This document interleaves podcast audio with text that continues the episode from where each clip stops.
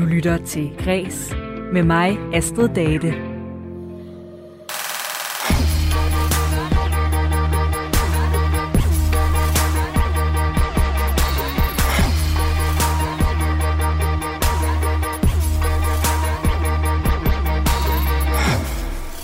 I øh, 1980'erne, der havde man med øh, al sandsynlighed selv, eller kendte en, der har været på interrail, eller sprogrejse, eller et kibbutz-ophold i Israel.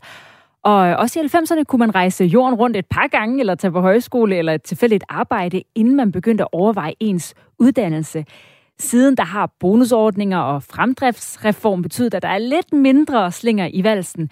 Sabbatåret lever dog øh, trods alt endnu, men for mange er højskoleophold og backpackerlivet i dag skiftet ud med en uniform i militæret. Der er faktisk nærmest kamp om øh, pladserne for at blive værnepligtig i forsvaret. Så lyder det i hvert fald fra en ny dokumentar på DR Sabbatår i krig. I programmet i dag, der spørger en af de unge, der er med i dokumentaren, hvad hun får ud af at bruge sit sabbatår som værnepligtig. Vi skal også forbi museerne i dag og høre, hvorfor de stadig næsten en måned efter genåbningen er ret tomme for besøgende. Og så har vi et øh, godt bud på Danmarks næste kulturelle eksportvare i øh, ugens alternativ Banger. Mit navn er Astrid Date. Velkommen til Kres.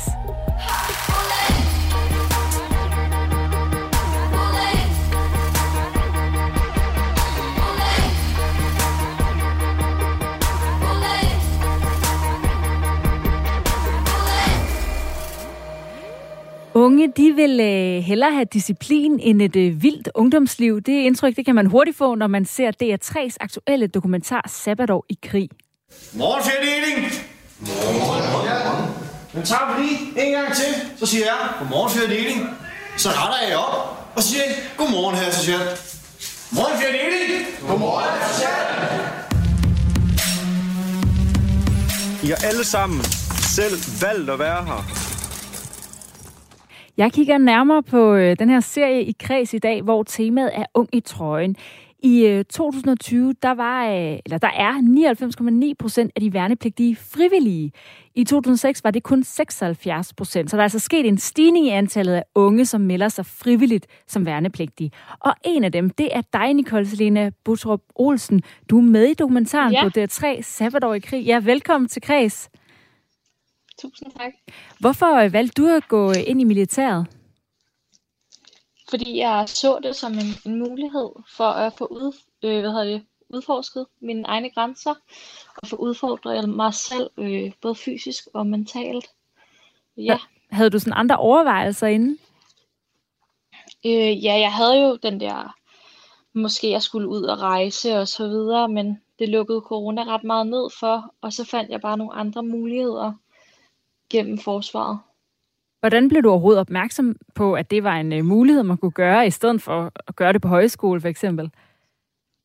Ja, altså, øh, jeg så rigtig meget på Instagram. Nogle af, de, øh, nogle af mine venner, der havde været igennem det, og i slutningen af 3.G, der, der er det også der, drengene begynder at snakke om deres, øh, deres sessionsdag.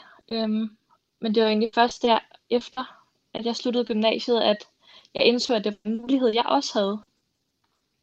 Og øh, så meldte du dig til, og hvilke forventninger havde du så til det, øh, til det år?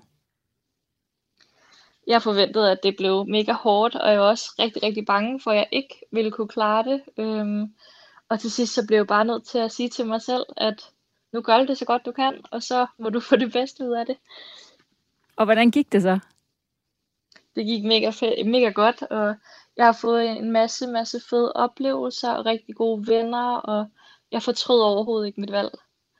Hvornår oplevede du, at det så øh, alligevel var mest presset under øh, din tid i militæret?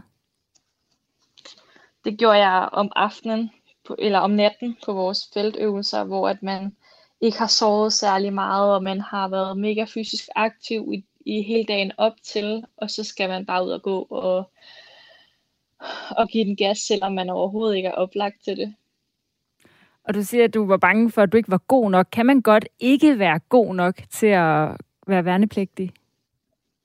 Mm, altså, det handler rigtig meget om, hvordan kan man sige det, det man ligger i det. Altså, om man gider at være der. Så længe man gider at være der, og man gør alt, hvad man kan, så kommer man også til at udvikle sig til at blive god nok til at være derinde. Og hvad, hvad er det, du har lært som, øh, altså ved at være derinde? Øhm, jeg har lært at, at stille lidt mere, mere ved mig selv, øh, og den jeg er. Jeg har fået mere karakter, end, end inden jeg startede. Øh, og så har jeg, er jeg blevet bedre til at, at lære nye mennesker at kende. Så det har, det har ret meget at sige, også i forhold til den hverdag, man møder efter sin værnepligt. Hvordan har du fået mere karakter? Man lærer bare at, at stå lidt mere ved det, man siger, og man bliver mere ligeglad med, hvad andre mener øh, om en. Og det, det har jeg ikke altid været så god til. Og er det noget, man lærer specifikt der, tror du? Eller er det også noget, jeg tænker også noget med, at man ligesom kommer ud og står på egne ben. Er det også noget, man i virkeligheden kunne få på en backpackertur eller på højskole? Det kan man nok godt, men jeg tror bare, at det er mere, altså det er måske lidt mere, øh, altså de rammer, der er inde i værnepligten, de passer måske lidt bedre øh, i ens hverdag i forhold til, at det ikke hver dag, man bungee jumper herhjemme i Danmark, eller øh, hvor, at, hvor de udfordringer, man går igennem i værnepligten, det er sådan noget, som er at blive presset på sit fysiske kunde, eller at være oppe og stadig kunne præstere det, og kunne samarbejde med andre mennesker. Det tror jeg ikke rigtigt, man får på samme måde på en, på en backpackertur. Hvad har været sådan den bedste oplevelse, som du har taget med dig derfra? Mm, jeg synes, det er svært at vælge en, fordi at der er rigtig mange gode oplevelser derinde. Sådan, øh, hvis man får sådan jeg har oplevelse, at, sådan, at man klarer noget, man måske ikke lige havde regnet med, at man ville kunne klare. For eksempel, vi lavede sådan noget, der hedder en VAPA, en vandovergang, eller hvad hedder det, vandpassage. Og jeg er ikke så god til vand, men jeg kommer igennem det, og det bliver sådan en god oplevelse for hele holdet, for hele gruppen. Og det er bare sådan nogle gode ting, man tager med til efterfølgende. Og der er jo flere, der vælger den her øh, militærtjeneste frivilligt i dag end tidligere. Hvorfor tror du, at, øh, at det er blevet så attraktivt? Øhm, man skal ikke betale penge for at, øh, for at gøre det. Det er måske en af tingene, det er ikke alle, der har råd til at, at tage alle de andre muligheder, så er det, øh, det var blevet mere populært. Altså, folk de snakker om det, og når, når der er mere interesse inden for det, så bliver, bliver, er der også flere unge, der ligesom bliver opmærksom på, at det er en mulighed at gøre det. Og militæret, det er jo egentlig til, fordi man skal have en reel øh, militæruddannelse og eventuelt sendes ud i kamp eller i fredsbevarende styrke. Er det også en øh, sådan retning, du går med din karriere? Altså, jeg vil sige, inden værnepligten vil jeg ikke, havde det ikke været en mulighed overhovedet. Men efter jeg har været derinde, så har jeg da overvejet at, at gentænkt, eller hvad, hvad kan man sige, hvad hedder det, om jeg måske skal gøre karriere inden for forsvaret. Den tanke havde jeg ikke haft, hvis jeg ikke havde taget min værnepligt. Så det er ikke et øh, problem, hvis man kan sige det, at unge egentlig vælger det, måske mest for at udfordre sig selv, mere end for at blive der? Nej, for det kan jo være, at de bliver mega bit af det miljø, der er derinde. Det er der i hvert fald blevet. Øhm, og derfor søger folk måske videre. Det er jo ikke alle, der har sin, en blomstrende soldat i mave fra starten af. Det kan godt være, at den kommer undervejs. Og nu er du jo med i den her DR, DR 3 dokumentar Sabbatår i krig. Hvorfor sagde du ja til at være med i den? Hvad, til at starte med, der regnede jeg ikke med, at jeg kom videre efter øh, de der, hvad hedder det, castings, men, øh, men jeg så det bare som en, en god mulighed for at få et godt minde med fra den tid, og så tænker jeg, at det kunne være sjovt at se, om der rent faktisk var en udvikling fra at jeg startede til at jeg sluttede. Og oplevede du så det? Mm, personligt synes jeg ikke, at jeg kan se, se det selv i serien, men mange af mine bekendte og mine venner og min familie, de siger, at, at de godt kan se, at der er en forskel. Også at de har kunne mærke en forskel på mig, efter jeg er kommet hjem. Og hvad betyder det netop, at alle andre også kommer så tæt på dit, dit forløb i virkeligheden i den her serie? Mm, det gør mig ikke så meget, fordi at at der er meget mere end det, man ser øh, på skærmen. Og det er jo også ting, jeg også har med, så det gør mig ikke noget, nej. Vil du sige, at der er nogle sådan negative ting ved at være i militæret? Der der kan godt være nogen, altså for eksempel, jeg vil ikke kalde det kollektiv afstraffning, men kollektiv skal ud, det er der i hvert fald i værnepligten. Det er ikke så meget mig, men det er jo bare noget af det, man tager med. Jeg vil sige, at alt det gode opvejer for det dårlige, så man skal kunne klare begge ting. Og nu er du jo kvinde i militæret. Er det, er det noget særligt at være det der? Hmm. Altså nogle gange kan man da godt mærke, at, at nogle af dem, nogle af de fyre, jeg var på værelse med i hvert fald, de var sådan, det virkede som om, de var lidt mere opsat på, ej, skal du have hjælp, skal du have hjælp? Sådan, ej, jeg kan godt, lad mig lige prøve, altså. Øh, ellers så synes jeg ikke rigtigt, der er den store forskel. Hvor mange var I, eller hvad var fordelingen cirka, da du, da du var der? Mm. Hvordan var det? Vi var ni, el, ni piger i vores deling, så det har været ni ud af nogle af 30. Okay, ja, et stort, et stort undertal trods alt. ja, men man, man er alligevel ikke helt alene om det. Altså, øh, og der betyder og man, det, man, og det betyder virkelig ikke så meget, lyder det som om. Nej, udover, man måske får. Man, man kommer til at få en hverdag med alle fyrene også, og så bliver det bare meget naturligt at snakke sammen med dem. Altså, der er ikke det der store forskel på det. Tusind tak, øh, Nicole Selina Bugtrup Olsen, fordi at uh, du var med her og fortælle om, uh, om din oplevelse, både som værnepligtig og også som aktuel i DR3-dokumentaren Sabbatår i krig. Det var så lidt. Senere i programmet, der taler jeg med en uh, ungdomsforsker, der peger på, at uh, militæret tilbyder unge sådan et alternativ til, uh, et alternativ til deres hverdag, hvor der normalt er ekstremt mange valg og fokus på skolegang, og derfor så kan det være befriende at møde et uh, miljø med disciplin og fokus på kroppen. Så vi skal altså høre mere om sådan, hvad der ligger bag den her tendens senere i programmet.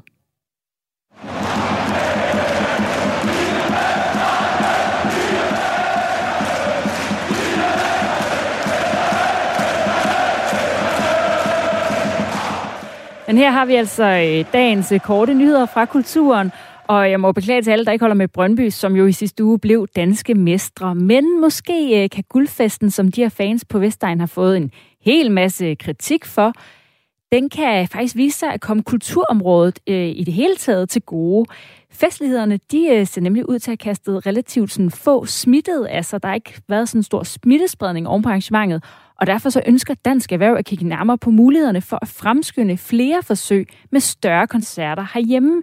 Det kommer efter, at en øh, lang række aktører har presset på for at forsøge, lave de her forsøg, der minder om øh, det, man har succes med at have lavet i øh, både Tyskland og i Spanien.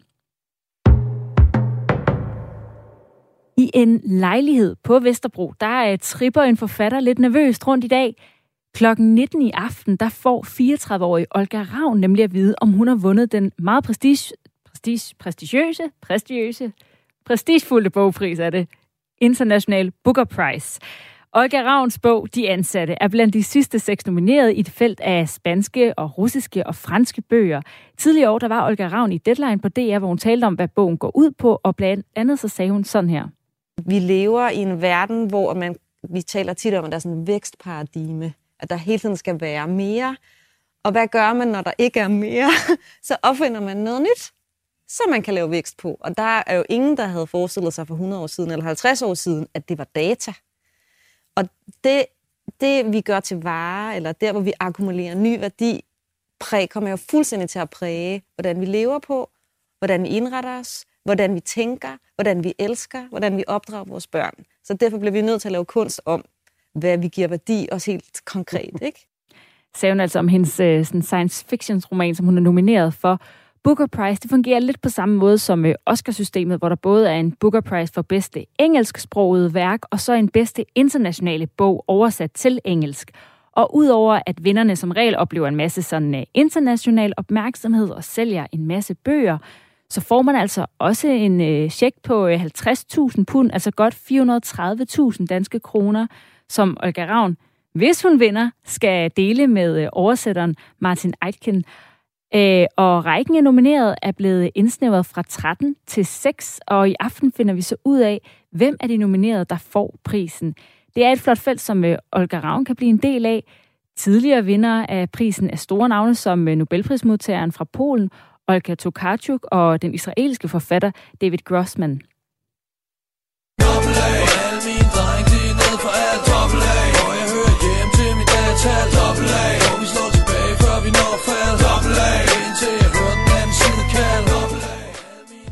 Hvis øh, Olga Ravn tager prisen, skal hun skynde sig, hvis hun af en eller anden årsag rigtig gerne vil fejre det med en tur i gaden i Nierens dobbelt A.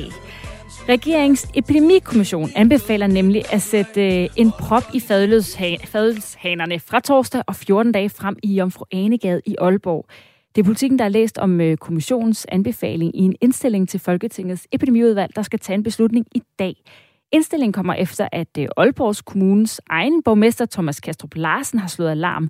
Rigtig mange af byens coronasmittede kan nemlig forbindes direkte til besøgende i den berømte festgade. Du lytter til Græs med mig, Astrid Date. Og der er øh, lidt mere stille på landets museer, end øh, der også ellers har været under øh, coronanedlukningen. En lille måned efter den her brede genåbning af kulturlivet har museumsgæsterne nemlig ikke for alvor fundet vej tilbage til museerne. Rigtig mange steder har museerne mistet over halvdelen af de gæster, de normalt har på besøg, sammenlignet med seneste genåbning, hvor øh, gæsterne også hverken skulle have coronapas eller mundbind klar. Det får en øh, række museer til at slå alarm, blandt andet øh, dig, Claus Kjell Jensen, direktør på Vardemuseerne. Velkommen til. Tak for det.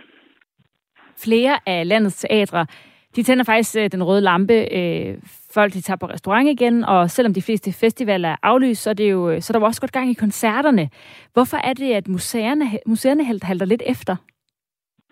Jamen, der er flere grunde til det. Øh, en grund er, at vi mangler en stor del af vores publikum, så længe øh, grænserne er lukket på mange museer, der er udenlandske gæster øh, afgørende vigtige her uden for de danske, den danske sommerferie. Så altså maj og juni måned, øh, der plejer tyskere at fylde meget på kysten her, og folk andre steder fra i, øh, i Øst-Danmark. Så, så, så vi mangler simpelthen en stor del af vores gæster. Og så har man så med coronapasset valgt at sætte sådan et ekstra benspænd ind for dem, der trods alt kommer. Altså det øh, er jo en, en ekstra besværlighed, at man skal have et, øh, et negativt, en negativ coronatest for at komme ind på et museum. Det viser den undersøgelse, som BODM øh, lavede i sidste uge, som øh, at øh, 90 procent af museerne siger, at de øh, mister deres spontane gæster, øh, fordi coronapasset er en forhindring for dem, for gæsterne for at gå på museum. Så det ene, du peger på, det er, det er turisterne, der simpelthen mangler. Og, ja. øh, og det andet, det er, det er så coronapasset, som øh, simpelthen gør, at det jeres vurdering, at folk de ikke kommer. Ja, det er jo en besværlighed, når man... Øh, altså, vi oplever, 50 procent af museerne oplever, at, øh, at der er folk, der vender om i døren, fordi de stadig ikke ved, at de skal have et coronapas. Øh, og som sagt er der 90 procent, der oplever, at de spontane gæster bliver væk. Og det er jo fordi, at nu står jeg lige her uden for Tierpitz i Blåvand i dag. Og hvis man øh, kommer hertil og ikke har coronatest, og øh, der er kun et par dage om ugen, hvor man kan blive testet i forvejen, så skal man sætte sig i bilen og køre en halv time hen for at stå i kø en time for at blive testet, og så skal man køre en halv time tilbage igen. Det tager lidt det spontane af sådan et, øh, et museumsbesøg, øh, at man måske skal bruge et par timer på at køre ud og få en test for at komme ind. Så grunden til, at der er lidt færre øh, publikummer til øh, museerne i forhold til netop også noget som øh, teatre og koncerter, det, det hænger måske også sammen med, at museerne er noget, man gør lidt mere spontant i forhold til at tage en teatertur eller en koncert, man måske planlægger lidt mere frem. Ja, det vil jeg gætte på, at det er en del af, af forklaringen. At det, hvis du skal købe og bestille en billet til et teater eller et, øh, en koncert, så ved du, du, at på fredag kl. 20, der sker til den her forestilling, og øh, kan planlægge efter at få taget din øh, coronatest. Hvis nu du går rundt herude i Blåvand på ferie eller et andet sted i Danmark, og får lyst til at gå på museum, så skal du have koordinere det med din lyst til at gå på museum med, at du øh, har fået øh, taget en coronatest inden for de sidste 72 timer. Men har I så også, ja og museerne, gjort nok for at gøre det nemt i virkeligheden for folk at besøge jer? Altså kunne I ikke have presset på for at lave netop lokale og mindre testcenter, som i Blåvand, så man ikke skal køre så langt, og det er så besværligt, så forløbet op til besøget kan blive mere impulsivt? Altså, vi har presset rigtig meget på for at få lokale teststeder øh, ud i landet, og det, og det gør vi stadigvæk for at få dem ud. Men, men det, der ville være allernemmest, det var jo, at man fjernede kravet om, at man skal vise et coronapas for at komme ind på et museum. Fordi da vi åbnede sidste år øh, efter nedlukningen, der var der jo, som du selv sagde lige før, hverken krav om coronapas eller mundbind på museerne. Man kunne faktisk jeg tænkte sig engang, at man kunne gå rundt på et museum uden mundbind for et års tid siden. Og selvom man kunne det, og selvom vi sidste sommer havde besøgsrekord på rigtig mange museer i Danmark, fordi danskerne var i Danmark og gerne ville på museum, så oplevede vi ikke i det eneste tilfælde på et dansk museum af en øh, ansat, der blev smittet af en gæst, eller en gæst, der blev smittet på museet. Altså, alle undersøgelser viser, at øh, et af de sikreste steder at opholde sig under den her pandemi har været at gå på et museum. Så det virker en lille smule tåbeligt, at man skal vise et coronapas for at gå ind på et sted, hvor vi netop kan styre folks adfærd, antal og afstand til hinanden og spritte af i øvrigt. Altså, det er fuldstændig sikkert og grund, så det er jo ikke for gæsternes sikkerhed på museets skyld, at de skal vise det øh, coronapas. Det er sådan lidt et, øh, et overkill, hvor man ønsker både at gå med livrem og seler og cykelklemmer, eller hvad nu man kan sætte på sine bukser for at holde dem op. Øh, når nu man skal være rask, bevisligt rask, og have mundbind på, og gå ind på et sikkert sted. Det, det er lidt overdrevet, efter min mening. Men tror du, at det er realistisk politisk at lave en undtagelse, som det jo nok alligevel bliver for museerne? Altså, man har vel altid lov til at håbe på, at politikere agerer fornuftigt på et tidspunkt. Altså det, øh, ellers øh, holder alt jo op, hvis ikke man kan rette op på sine fejl. Altså det er jo tilgiveligt øh, at opføre sig tåbeligt en enkelt gang, hvis man så retter op på fejlen. Så det vil jeg da håbe på, at man øh, på et tidspunkt finde ud af, at ligesom man slækker alle mulige andre steder, så, så kunne man jo også godt øh, fjerne det her krav om øh, coronapas på museerne. Og øh, som sagt er vi jo lidt en må- næsten en måned i genåbning, og øh, museerne altså bredt har manglet rigtig mange gæster. Hvad er konsekvenserne af det her øh, for dem? Det er jo et alvorligt økonomisk tab, fordi samtidig med, at vi genåbnede museerne, så øh, fjernede man jo ligesom kompensationsordningerne. Nu er det op til museerne at klare sig selv, og det er vi generelt rigtig, rigtig glade for. Det gør vi meget gerne. Men for øh, sådan nogle museer som det, jeg repræsenterer, som tjener 80 procent af sine øh, indtægter selv, altså har 80 procent af vores økonomi kommer fra vores egen indtægt, der betyder det selvfølgelig rigtig meget, hvis vi mister 50 procent af vores gæster. Så det, det vi prøver at, at få politikerne til at forstå, det er, at de formodentlig utilsigtet har bygget en øh, helt unødvendig stopklods ind i publikums adgang til museerne. Og den unødvendige stopklods vil vi egentlig bare gerne have dem til at fjerne igen. Betyder det virkelig så meget med det her coronapas? Jeg ved godt, at det er besværligt, og det får nogle gæster til at vende om. Men, men hvis det blev fjernet, hvis nu det ikke havde været der, havde der så været alle de gæster tilbage, I havde håbet på?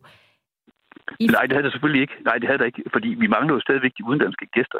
Altså, det er jo helt klart, at, øh, at det ikke i sig selv uh, vil bringe os tilbage på, uh, på normalt niveau.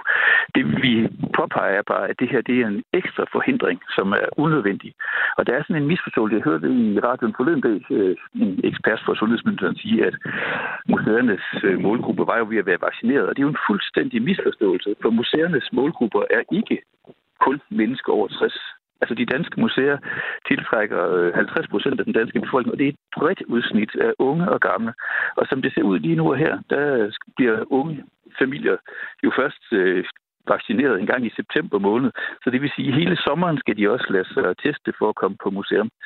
Så det her, det betyder, ja, det betyder en, øh, en forhindring. Jeg hørte en, en familiefar øh, lige forleden at sige, når de kørte forbi museum og vind, så var der typisk en i bilen, af moren eller faren eller en af de store børn, hvis coronatest var, øh, var udløbet. Og så skulle man jo lige omkring et testcenter og stå i kø, for at den her ene nu også skulle få sin opdaterede test. Så, så ja, det betyder noget. Det er en, det er en forhindring, som øh, ligesom...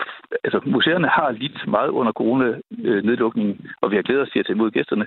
Og så har man utilsigtet formodentlig bygget sådan en, en stopklods ind i publikums adgang til museerne, som gør det værre. Det er og, ærgerligt. Ja, og det er ikke fordi, at øh, museum, det tilbud, de har, simpelthen bare ikke lige lokker nok lige nu. Det tror jeg ikke på, det er, fordi sidste sommer, der oplevede vi jo som sagt, at, da vi åbnede i maj måned, at folk de øh, strømmede til, øh, fordi de gerne ville ud og lade sig øh, øh, adsprede med noget andet og få deres tanker øh, til at tænke på noget andet i corona. Så jeg tror ikke, det er den del af det. Altså, der er jo ikke sket det fra, fra sidste år til i år, at museerne lige pludselig er blevet kedelige. Altså, øh, men, men det er klart, at hvis man sætter forhindringer op i døren for, at folk skal komme ind, øh, så skal tilløbet være større fra, øh, fra gæsterne. Øh, og det har vi ikke brug for lige nu og her. Og selvom øh, altså mange jo vil ønske, at det går hurtigere, og nu er den seneste udmelding, at vi alle er færdigvaccineret den 12. september, så er der jo allerede mange, der er vaccineret. Så er det ikke altså et problem, der er meget, øh, hvad kan man sige, der lige om lidt faktisk er løst af helt af sig selv? Jo, altså i september måned er problemet løst af sig selv. Problemet er bare, at i september måned, der er cirka 80 procent af danske museers øh, publikum øh, eller indtjening overstået. Altså, øh, de fleste museer i Danmark har deres hovedsæson her i juni, juli og august måned. Og der er de helt afhængige af, at de faktisk kan tjene nogle penge i den periode. Så, så vi har brug for, øh, at man fjerner forhindringerne, og hvis man absolut vil have forhindringer, jamen, så bliver der jo helt sikkert brug for en eller anden form for øh, hjælp øh, og, øh, til at få gæsterne ind igen og få øh, reddet den økonomi, som kommer til at ligge i ruiner hen over sommeren. Ja, for hvad er sådan uh, worst case scenario i forhold til, uh, altså hvis uh, det fortsætter, som det går nu? Jamen, det er jo, at øh, museerne kommer, altså museerne tæpper penge lige nu, og det gør vi alle sammen på den her, øh, på den her konto. Og for nogen kan det komme til at betyde øh, afskedigelser af personale. Der vil helt sikkert også være museer, der kommer til at gå i stå i deres udvikling, fordi de øh, penge, de tjener nu, skulle de jo have brugt på at lave noget ekstra sjovt til næste år. Så det her, det og de kommende år, så der er helt sikkert museer, der bliver sat i stå i deres udvikling. Og det her, det er et, et problem, som ikke bare er løst til september måned, fordi øh, sporene af det her kan komme til at trække flere år ind i fremtiden for museerne. Tusind tak, øh, fordi du var med her og fortalte Claus Kjeld Jensen, som er altså direktør for Vardemuseerne i Sydvestjylland. Tak.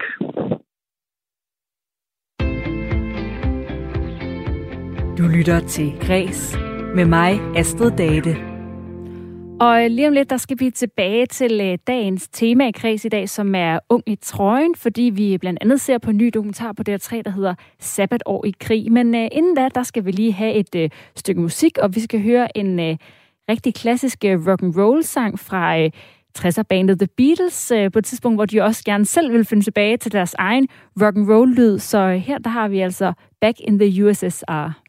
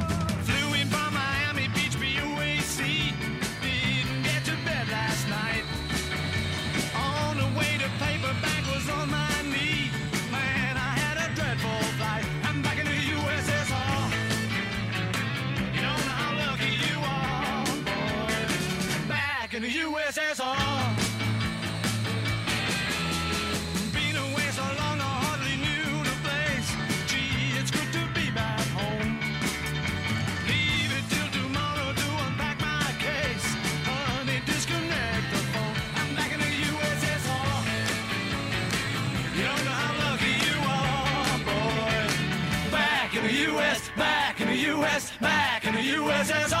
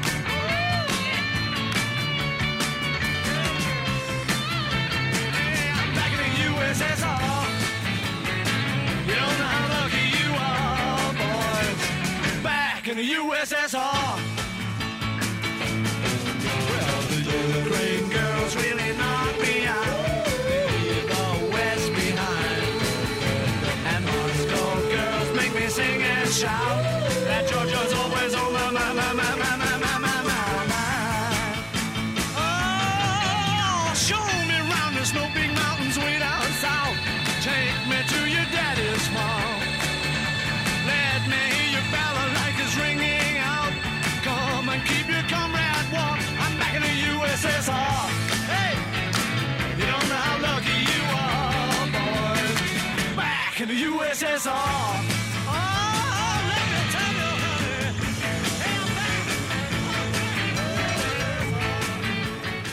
Her der havde vi altså lige et øh, nummer af The Beatles, Back in the USSR, og øh, nu skal jeg tilbage til øh, dagens tema, som er Ung i trøjen, fordi vi øh, i dag kigger på en ny DR-dokumentar på det 3 der hedder Sabbatår i krig. Jeg er kun 20 år gammel, og jeg ved ikke helt, hvem det er, jeg gerne vil være endnu, men det bliver jeg nødt til at finde ud af. Vi er så forskellige. Vi, er, altså, vi kommer alle sammen fra hver vores sted. Men lige så snart vi får uniformen på, så er vi alle sammen ens. Ja, de unge vil gerne have uniformen på, ser vi i den nye dokumentar på DR3, Sabbat år i krig, og som er grund til, at i dag ser på temaet Ung i trøjen. Og nu kan jeg sige velkommen til dig, Naomi Katnelson, professor og leder af Center for Ungdomsforskning. Tak skal du have.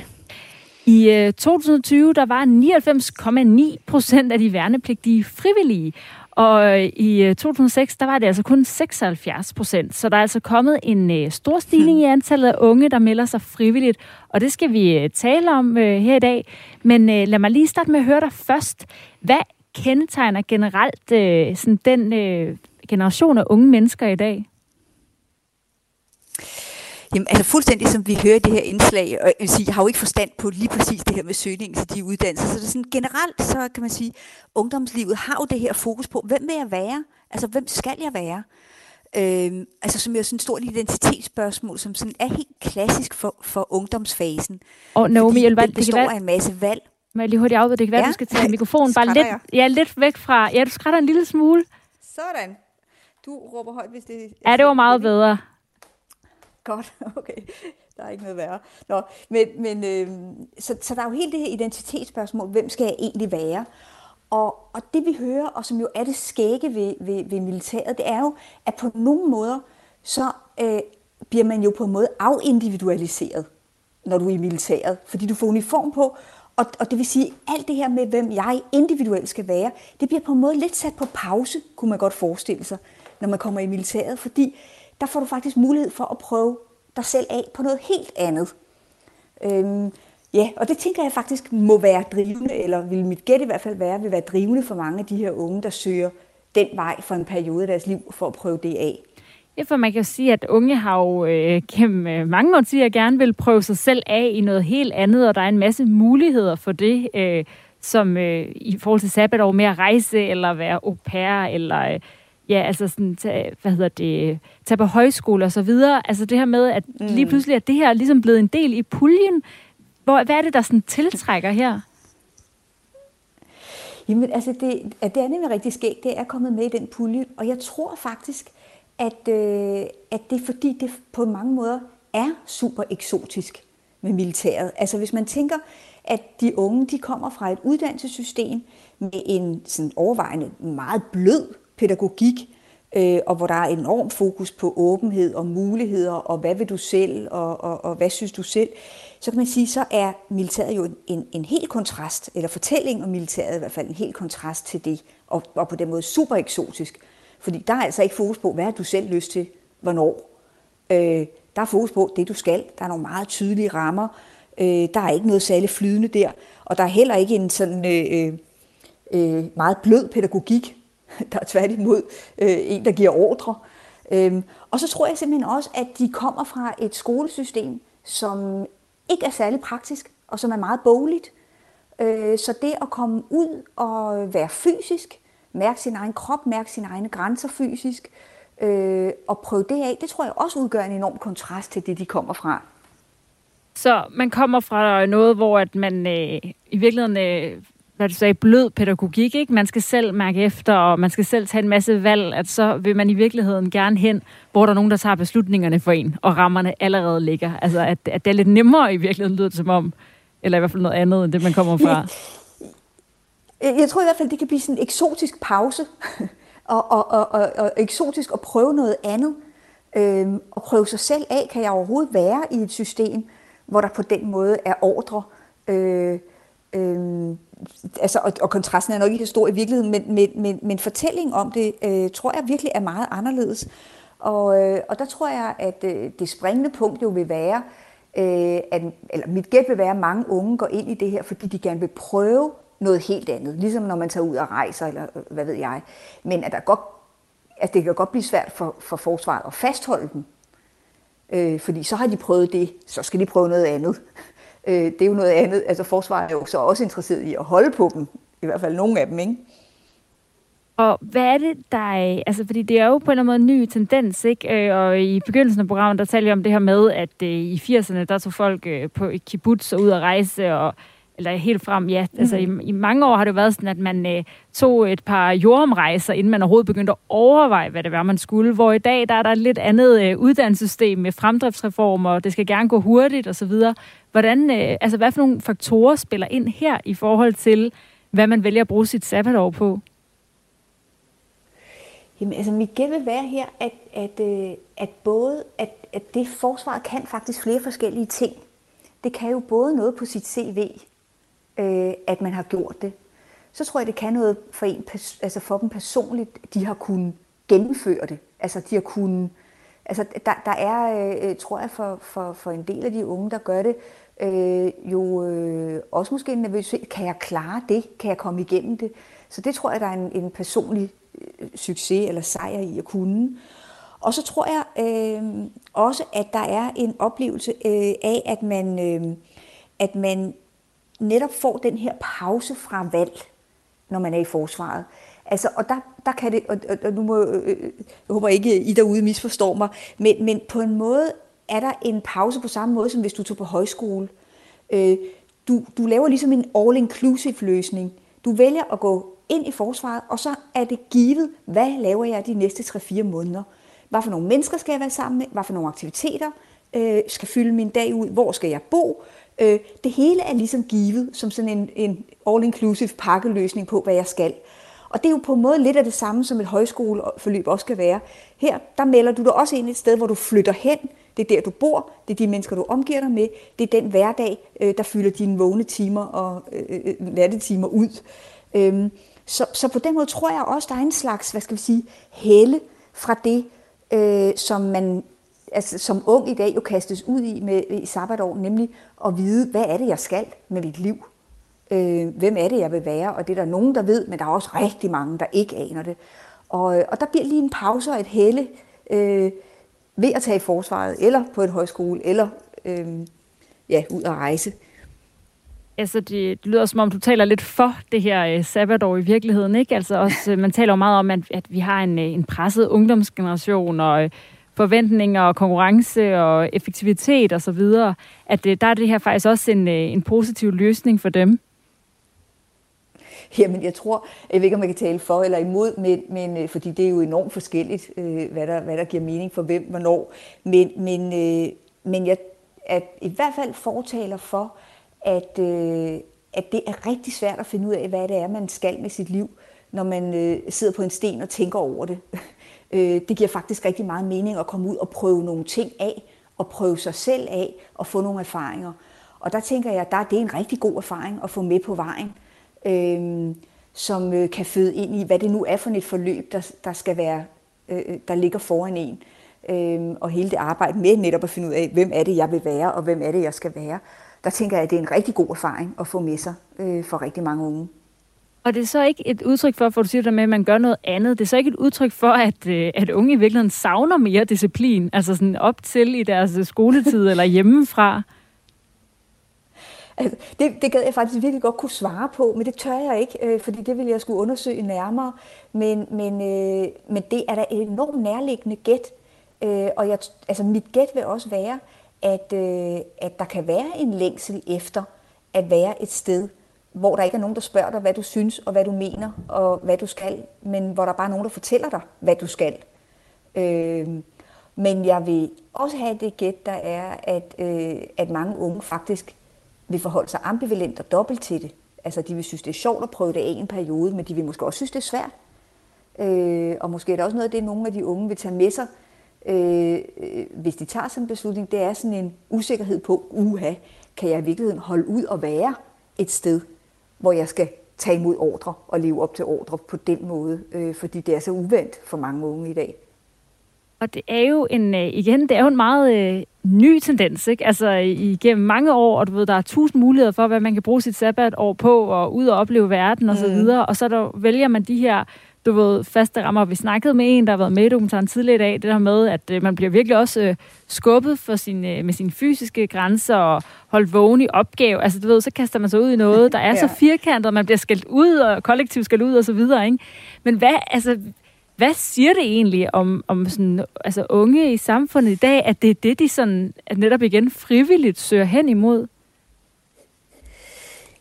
Øhm, jamen, jeg tror som sagt, at der ligger det her med at overvinde sig selv fysisk, og, og, øh, og jeg tror faktisk, øh, nu sagde jeg før, øh, det her med, at, at, at, at det med kravene, det er noget særligt for, for, for militæret, eller forsvaret.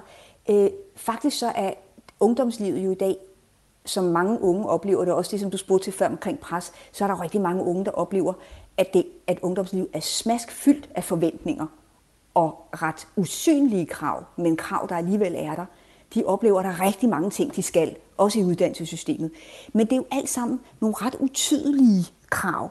Øh, så nogle, det er mere mine egne forventninger til mit eget liv, og hvad jeg burde. Og, altså sådan, der, der har sådan en usynlighed over sig, og en utydelighed over sig, øh, de krav, der er der øh, i mange sammenhænge. Hvor jeg tror, at de tydelige krav øh, her i militæret, øh, kan der være en lettelse ved. Øhm, og, øh, og så er der jo vel også det i, i militæret eller i forsvaret, at, øh, at her altså, øh, øh, kan alle være med. Øhm, og det er selvfølgelig ikke helt rigtigt, fordi det kan alle ikke. Men, men, men der er jo en holdånd og en øh, altså afindividualisering i, at man også har uniformer på og ikke skal træde frem som sig selv, sig selv men, men, men som en del af et team. Og det, det, øh, det tror jeg faktisk også er en erfaring, som, øh, som mange unge måske søger efter øh, at få.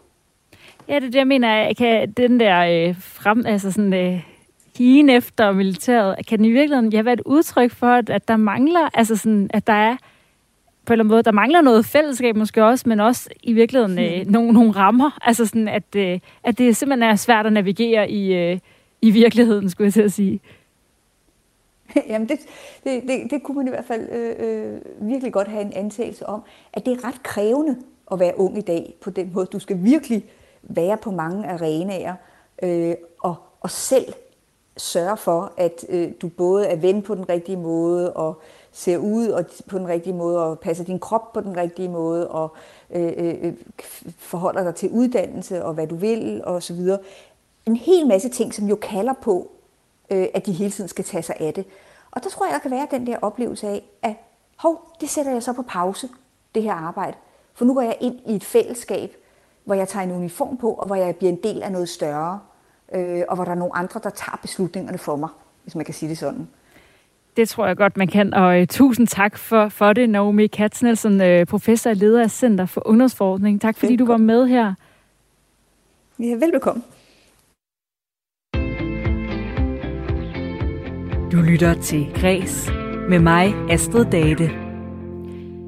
Det er kun øh, fem måneder siden, at 18-årige Olivia Rodrigo udgav sin øh, allerførste single, Driver's License, og den, der på rekordtid blev et gigantisk hit. Og for et par uger siden, der kom hendes øh, første album så, og en af sangene derfra, nemlig Good For You, det er denne uge den mest spillede sang i radioerne lige nu, ifølge de danske hitlister, der bliver opdateret her om onsdagen. Og der er altså øh, fuld smæk på de bramfri hjertesover over en fyr.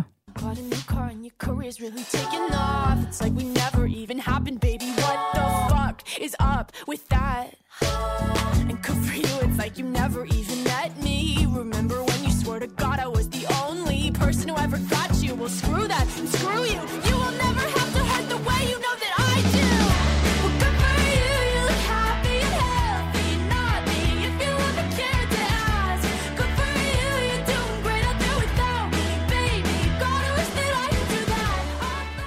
Så øh, det er svært at undgå stød på Olivia Rodrigo, der altså øh, topper hitlisterne for tiden. Her i Kreds, der vil vi til gengæld gerne give dig et alternativ til den musik, som øh, de fleste nok får hørt. Så hver onsdag præsenterer vi dig for ugens alternative banger, og til at hjælpe med det, der har vi øh, dig, musiker og kan med i musikvidenskab, Thomas Elmastri. Velkommen til programmet. Tusind tak, Astrid. Og øh, kunstneren, du skal præsentere for os i dag, hun har et par ting til fælles med den øh, amerikanske pop-rockstjerne, vi lige hørte. Udover også at være en øh, ung kvindelig sangerinde, så har hun ligesom Olivia Rodriguez øh, vist også haft de hårde møder med kærlighedslivet. Vil du ikke sige det, Thomas? Jo, jo, bestemt. Og det er der jo så simpelthen kommet sådan nogle dejlige sange ud af, når kærligheden den, øh, den gør en ondt, eller ikke er lige, som man havde forventet. Jamen, det er det, den kan. Det er det, den kan. Hvem er det, vi skal høre øh, et bud på en alternativ bang- banger fra i dag? Vi skal have Erika de Cashier, øh, som er, efter min mening, det, det, det helt nye, øh, eller ikke det helt nye, men det, det nye bud på Danmarks øh, næste sådan, kultureksportvare. Og hun har, øh, hun har simpelthen taget øh, Danmark med storm, og, ikke kun Danmark, så også internationalt været ude, og simpelthen fået en pladekontrakt med et legendarisk engelsk øh, plade, øh, koncern, som hedder 4AD, eller 4AD, som blandt andet har Bon Iver.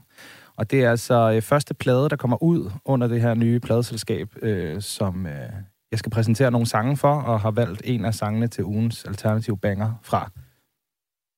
Og øh, ja, og øh, det øh, album fra Erika de det er øh, Sensational. Det er den nemlig. Den er fra, yes.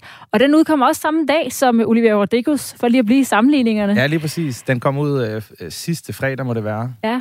Øh, og man kan også sige, altså det der de to øh, fantastiske kvinder også har til fælles, de har en hver sin attitude, som skinner ret klart igennem på deres sange, øh, hvor Erika de Cashier er måske lidt mere, hvad kan man sige, afmeldt, og lidt mere, der har den her sådan lidt unspoken coolness i hendes stemme, hvor at øh, Olivia måske er lidt mere, mere angry.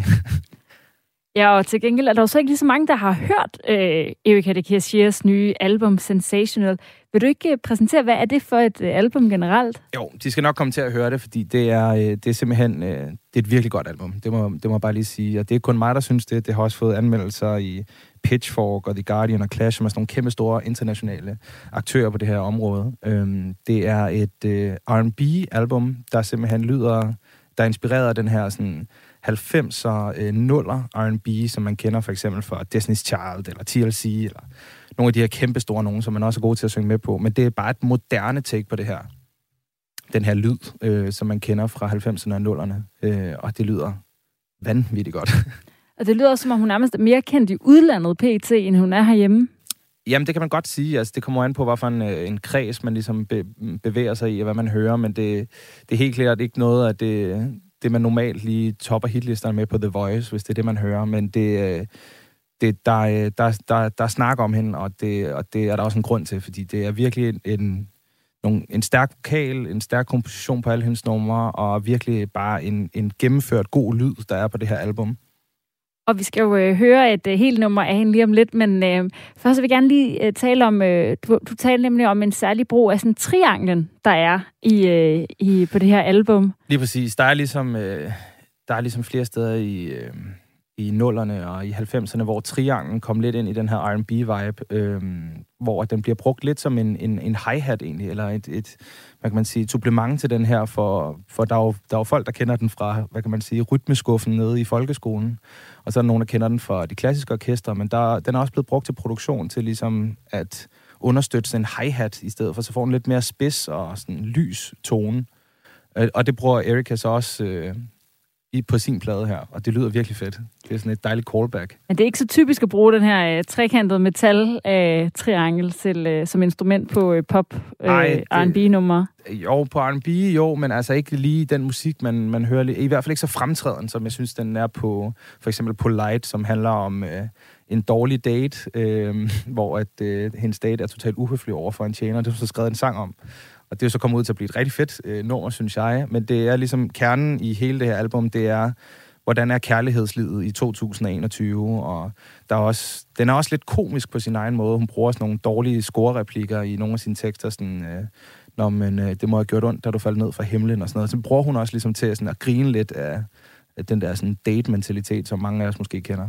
Jeg har faktisk også et eksempel på øh, den der Polite, og også, også på en, øh, altså et ældre nummer, TLC's No Scrubs, hvor, man, øh, hvor jeg tror, man kan, måske kan høre den der triangel. Jeg tænker bare lige Ja, for at høre, hvad det er. Altså, og det, man skal lytte efter, det er en meget lys... Øh, Ja, en, en hvad kan man sige, gentagende lys øh, tone, som øh, hvis man kan huske, hvordan triangel lød, så, øh, så, så får man i hvert fald lige genopfrisket her, hvis man ikke kan. vi prøver lige at høre.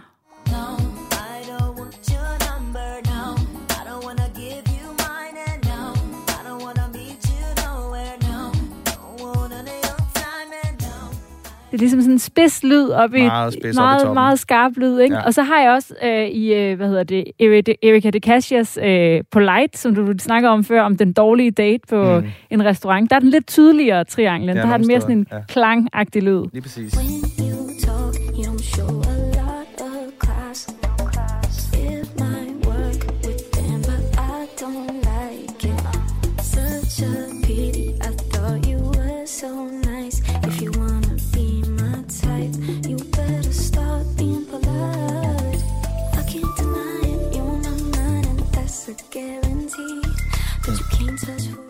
Men det er lidt sådan en... Øh, er det i virkeligheden lidt sådan en nostalgi, en nostalgiting at bruge? Ja, men det, der er mange sådan elementer ved, ved den her plade, som, som, som ligesom trækker på tråde tilbage fra der sådan 0 og 90'erne. Og det, det, der er rigtig fedt, det er, at man kan, man kan godt mærke de der referencer, der er, samtidig med, at det bare er, det er så moderne. Altså sådan, det er sådan en lavmæld, det behøver sikkert at være sådan pompøst-agtigt. Øh, og øh, ligesom, nu snakker jeg også om Destiny Child før, altså, det er ikke sådan øh, Beyoncé-fraseringer, hun laver. Hun holder den der sådan meget lavmældte sådan, stemmeføring, samtidig med, at det er helt klart, og man kan sagtens mærke det der sådan lidt smil bag læberne, hun synger med. Og øh, nu har vi altså også øh, fået varmet godt op til øh, Mm. det nummer, vi skal høre, som er Drama øh, af Erika de Cassia. Tusind tak, øh, Thomas Almastri, musiker. Det var så Astrid. Kan være i musikvidenskab og anmelder her på Kreds af vores ugenlige, ugenlige øh, alternative banger. Tak fordi du var inde og præsentere sangen for os i dag. Tak for det, Astrid. Og øh, så skal vi altså høre øh, Erika de Cassias øh, drama fra hendes nye album Sensational.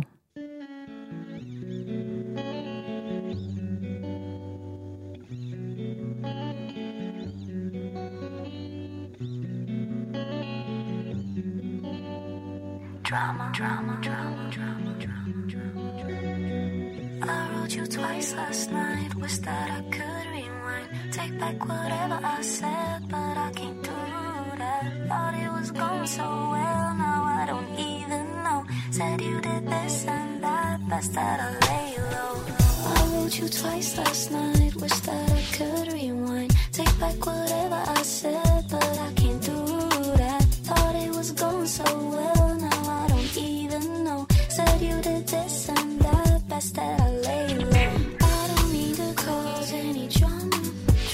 It's just somehow it always gets me. Everybody says I'm so reasonable, but when I'm down that road, it's sensational. I wrote you twice last night. Wish that I could rewind. Take back whatever I said, but I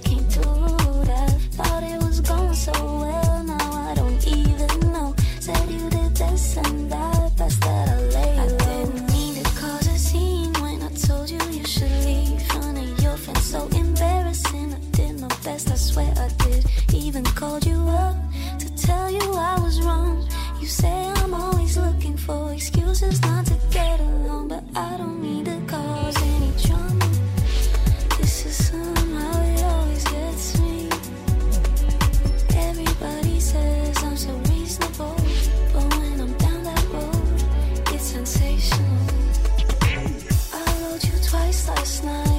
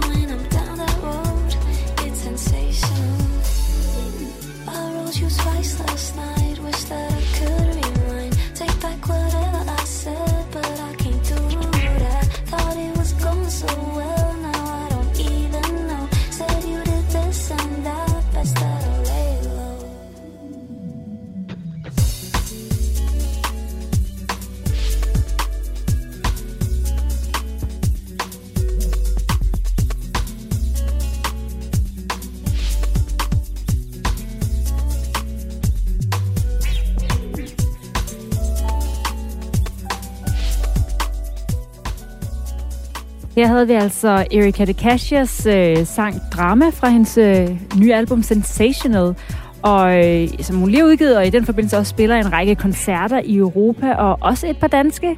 Her på øh, Roskilde Festivals nuancerede øh, Concept Sommerdays er hun nemlig også en af kunstnerne. Du har lyttet til øh, Kreds på Radio 4, og øh, programmet det er blevet lavet med hjælp fra Mathias Wissing, Lene Grønborg, Karoline Kjær Hansen. Jeg hedder Astrid Date. Vi lyttes ved i morgen.